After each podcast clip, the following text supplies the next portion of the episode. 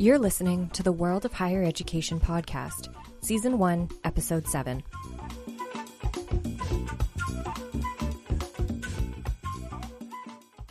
Hi, everyone. I'm Alex Usher, and this is the World of Higher Education podcast.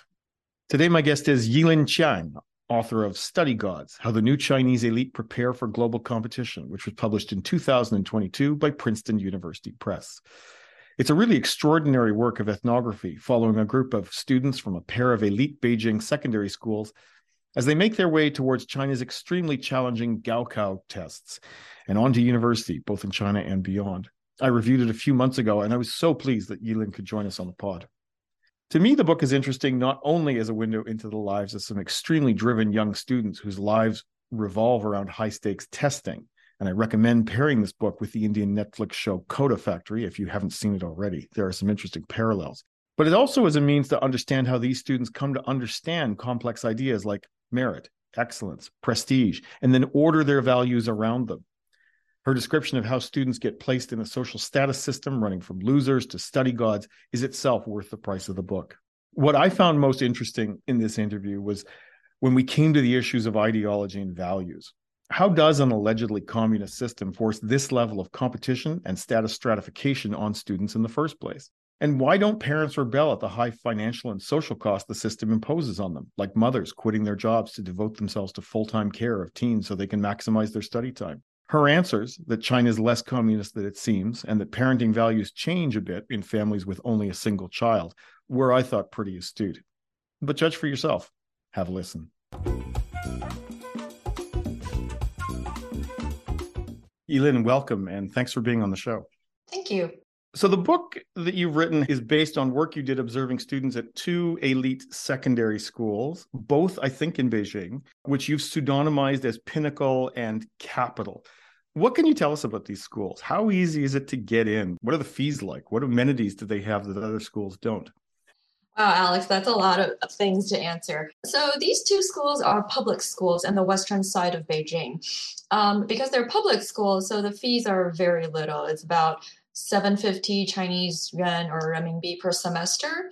I think that was 10 years ago. Nowadays, it's probably about 800 per semester.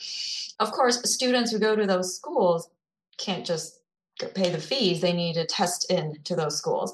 So these schools have a zhongkao, which is a, a high school entrance exam that, that they use to select students. And students need to score among the top in the city to get in.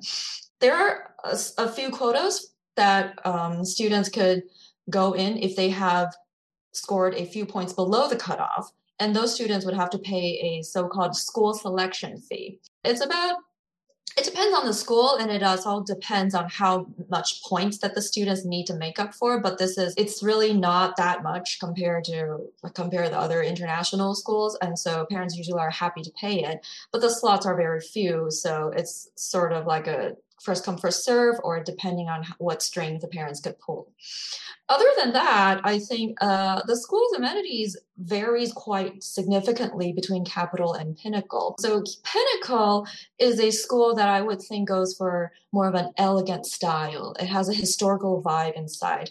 Um, the campus is not that big but it has bianzhongs and lots of calligraphy.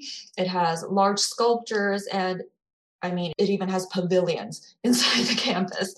Um, Capital is quite different. Capital was established later than Pinnacle. It goes for more of a cosmopolitan vibe. I mean, the huge campus is modeled after Harvard University with red brick buildings and lots of open space. Capital campus could even fit a roller coaster, which the students asked the school to bring in to the campus for them um, during a celebratory event. So the two schools are pretty much elite. They're not that similar in terms of campus style, um, but overall, because they're public schools, so the fees and admission policies are all quite comparable. Okay. And how did you get access to these schools to do your research? And once you were inside, how did you choose which students to follow? I went into the school by asking friends and family friends to introduce me to people who knew uh, teachers in the school. Very quickly, I realized that teachers alone were not enough to get access to the schools. So then I had to ask some friends to introduce me to the school principal and ask for permission to enter the schools.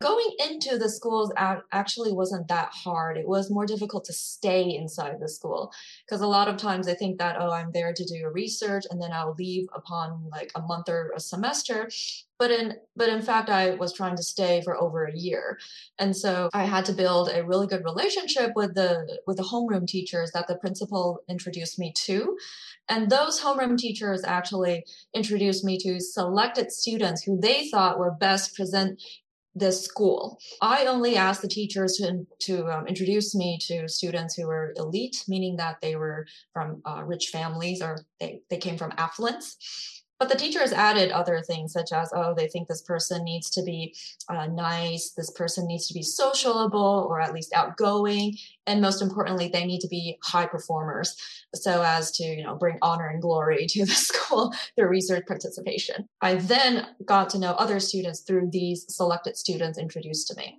So the context for all of this, for these schools and for you know the work the students are doing in, in your book is this obsession that uh, you know that the elite have with getting into a very small set of high prestige Chinese institutions in particular, but I guess not exclusively, Tsinghua and Beida. And you know, for the most part, admission to these institutions is regulated through results in the Gaokao, uh, the, the, national examinations. Can you describe these exams for us and how institutions like Capital and Pinnacle prepare students for them? Sure. The Gaokao is an annual high stakes exam that students who want to go to any Chinese universities has to participate in. The Gaokao is usually two days. In certain provinces, it's three days. And so during those days, students will be tested on six different subjects. All of the students has, have to be uh, tested on Chinese, English, and math. Students who want to major in humanities or social sciences subjects then will be tested in history, geography, and political studies, while the students who want to major in other like engineering or natural sciences or even uh, medicine, they would have to take uh, the other three subjects, which are, I think, biology, chemistry, and physics. Students will then be ranked according to their scores in this Gaokao. And then afterwards, um, they will submit choice list of the colleges, including the majors that they want to major in. And then it would be a sorting system that is automated. About a month later, they will receive their match or the automated system generations results in the mail, and then they will know where they're going to. You also describe various ways that students can game the system a bit, get extra credit or extra points through things like the mathematics Olympiads. I found some of those passages were quite interesting. They reminded me of the TV show Kota Factory, which is in a very similar uh, situation only in India. Can you tell us a little bit about these workarounds or these these sources of extra points?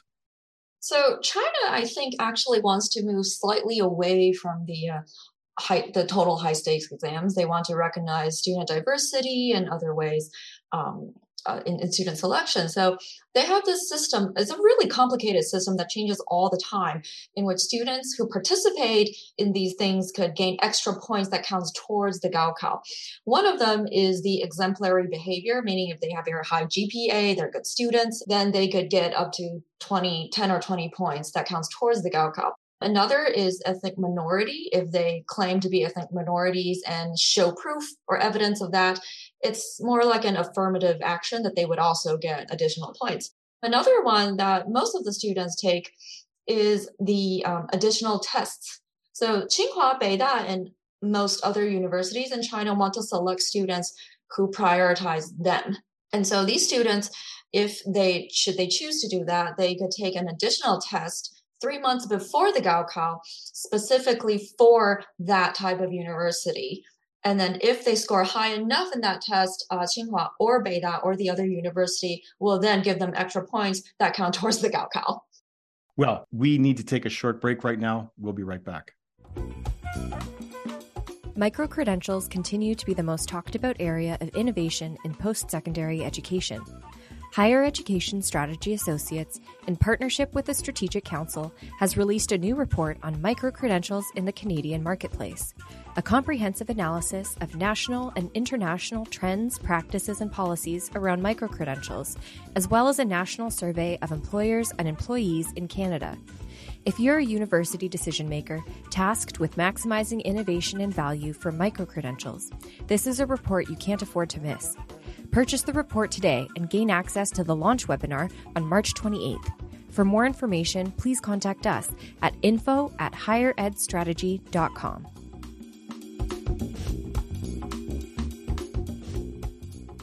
And we're back.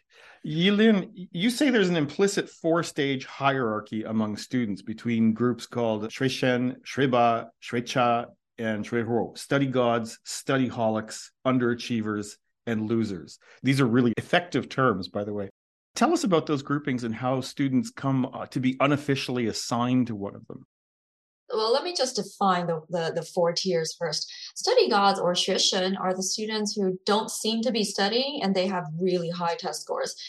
Uh, below them are study holics or the xueba. They are students who also get very high test scores but they seem to study all the time or they put a lot of effort into their academic performances. Study gods and study holics together are the high status groups in these schools. Moving on to the lower tier, we start with the underachievers or the 学渣. These students are students who don't have very high test scores, and also they don't seem to be studying hard. Um, at the very bottom of the school hierarchy are the losers, which is what the students call them, the 学弱, as in they study very hard, but they still don't get high test scores. So this is a hierarchy that is primarily based on test scores above everything else, and secondarily, whether one seems to be studying or not.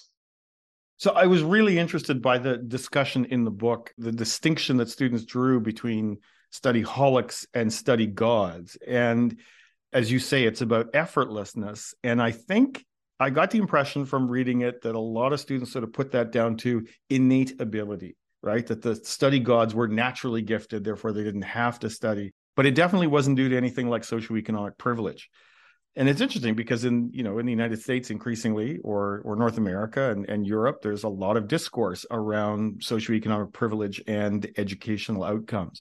Why do you think the focus is on innateness in china and not on things like privilege as it is in some other parts of the world? That's a really good question. I actually think that these students are all very privileged and they know it but inside such a community when everyone is privileged and they're competing among themselves, they no longer see privilege as that important. And I think by grouping a group of students who come from affluence, who grew up in safe and secure neighborhoods, who really didn't do anything other than focus on their studies, they actually don't really recognize privilege. And so that whole set of discourse becomes off the radar for them. And then they could justify all of their efforts or all of their uh, results by their so called innate ability, which actually they even themselves have some difficulty understanding what that means. Interesting. The book doesn't just look at the status hierarchy among Chinese universities. I mean, that's there, right? Tsinghua and Beida are at the top. But students are also navigating kind of a global hierarchy of excellence either if they go abroad for undergraduate school or if they do a first degree locally and then leave for a graduate degree. How do they understand which global institutions are elite and which are not? How do they make sense of that? What's the epistemology of elite? Is it just rankings or is it something more? I'm really sad to say that yes, it is primarily rankings and not just any ranking. It has to be US News rankings. Really? So not even a domestic ranking like Shanghai, the, the, the academic rankings of world universities. That's not it. It really is U.S. news, huh? It is really US news. I think it's because most of the students want to go to the US. So they think that US news with the word US, at least it might be a more influential thing, um, at least in US domestic schools. So that's the primary thing that they go to. Even their parents check it out. Yeah, interesting.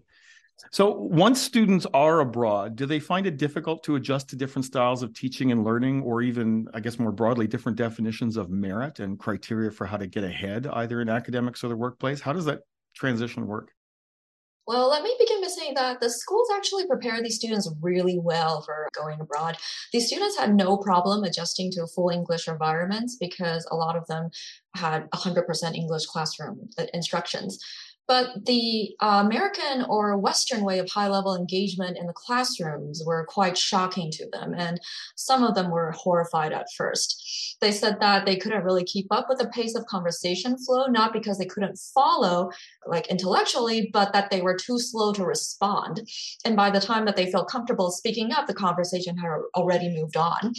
So over time, I think most of them reported adjustment uh, strategies, such as, first of all, they could speak first no matter what and then they could guide the conversation flow and have participation. Another type was to complete all the readings so they would be prepared for any type of conversation. That would be more of a study holic strategy. Or you know a lot of people just continue to do what they used to do. They still don't really participate in classroom uh, discussions but they try to do very well in tests and they spend a lot of effort in their final projects or papers. The environment that you describe is i wouldn't say it's cutthroat but it's very competitive. So status and and achievement are at the forefront of everybody's lives all the time. I found it interesting that the words marxist and leninist don't appear in the book because you know in the west a communist or a socialist approach to education would never countenance this kind of competition and the stratification of students that you describe why does China tolerate or even encourage this approach? Is it as simple as saying, well, that's just what a Confucian heritage gets you, or is there something more complex and ideological at work here? The idea that Marxism and Leninism weren't really uh, prevalent in the school was actually surprising to me too. I didn't expect that when I first entered the Chinese high schools. But then I was reminded in literature that a lot of scholars disagree over whether China is truly a communist society, and some of them find it to be quite capitalist in many ways. I think nonetheless that these students are a very special group, that they were groomed to become future leaders who would represent China in international society. And I think globally, we do live in a capitalist world. And so, at least at that time of the study, which was in 2012 to 2014, these students were heavily encouraged to behave and think in ways that fit with the so called commonly held international values or capitalist values. And actually, I think that their parents think that this uh, type of training would give them the tools to succeed in global competition. So clearly, China's capable of producing large cohorts of extremely capable, disciplined, hardworking young people. That's what these schools are churning out. But there are some costs to doing this, not financial perhaps, but social and emotional costs, not just to the students, but to their families. You talk a lot about the toll of this on mothers, which I thought was pretty interesting. Could you tell us about the costs and why families think this kind of education is worth it? First of all, the, the families seem to be discounting the fact that it costs them so much. They don't even talk about the cost. They don't register that there are emotional, social, and financial burdens to training uh, or to grooming their children like that. I think it's because these students one of one of the reasons is because these students are so-called the only hope of the entire family. They're the the single child, and that, that the parents have no choice but to hope for the best and do everything possible to help this one child succeed. But on the other hand, when you mention costs, I really do think that they they should recognize a lot of this cost. The, the students are incredibly burdened. They are in very high levels of pressure, and the, the, the parents also don't do very well in the in the last year of, of high school just because they need to support their their children at all costs. And so I can't really say if this is worth it, but I think at least um, in my study, the families don't seem to be re- acknowledging this, and they're doing exact. Uh, the parents are doing exactly what the country might want them to do, and the children are also trying to do what the families, their countries, and the teachers are telling them what they should be doing. Yeah, I mean, you know, you talk about mothers, you know, giving up their job for a year or two so they can always be on hand to help the uh, the students or maybe even purchasing a, an apartment that's closer to the school. I mean, those are really significant costs. Last question. Look, you this clearly took you years to do. I mean, this is, you know, as you read this, it's a it's very noticeable how long you followed these students and how much effort it must have taken to sort of keep track of all those loose ends for so long. If you could go back and do this research again, what would you do differently? I often get asked about this a lot, and I think long and hard about it. Looking back, I really feel that I did my best in this project, so I can't truly imagine a wholly different project. But I would have liked to dive into the school histories a bit more. I would have interviewed the school principals. I would have dived into the school archival data um, to see how the schools were established, um, what were the founding like uh, principles were. I think this would have given me a better comparative and historical insight of how elites were groomed in China, because this study is about how elites are groomed in China for global competition in the 21st century. But a lot of these schools, especially Pinnacle, was established in the 20th century specifically to make Chinese uh, intellectuals competitive in global society. And that was about 100 years ago. It was a very different time back then. I would have liked to do more comparisons uh, by tracing those school histories. But well, maybe one day I can do it after visiting again. Yilin Chiang, thanks so much for being with us. Thank you. It remains for me to thank the show's excellent producers, Tiffany McLennan and Sam Pufek, and of course you, the listener, for tuning in. If you have any comments or suggestions for future episodes, please send us a line at podcast at higheredstrategy.com. Join me next week for episode eight, when our guest will be Dr. Ethan Schrum, author of The Instrumental University Education in the Service of the National Agenda Since World War II. Bye for now.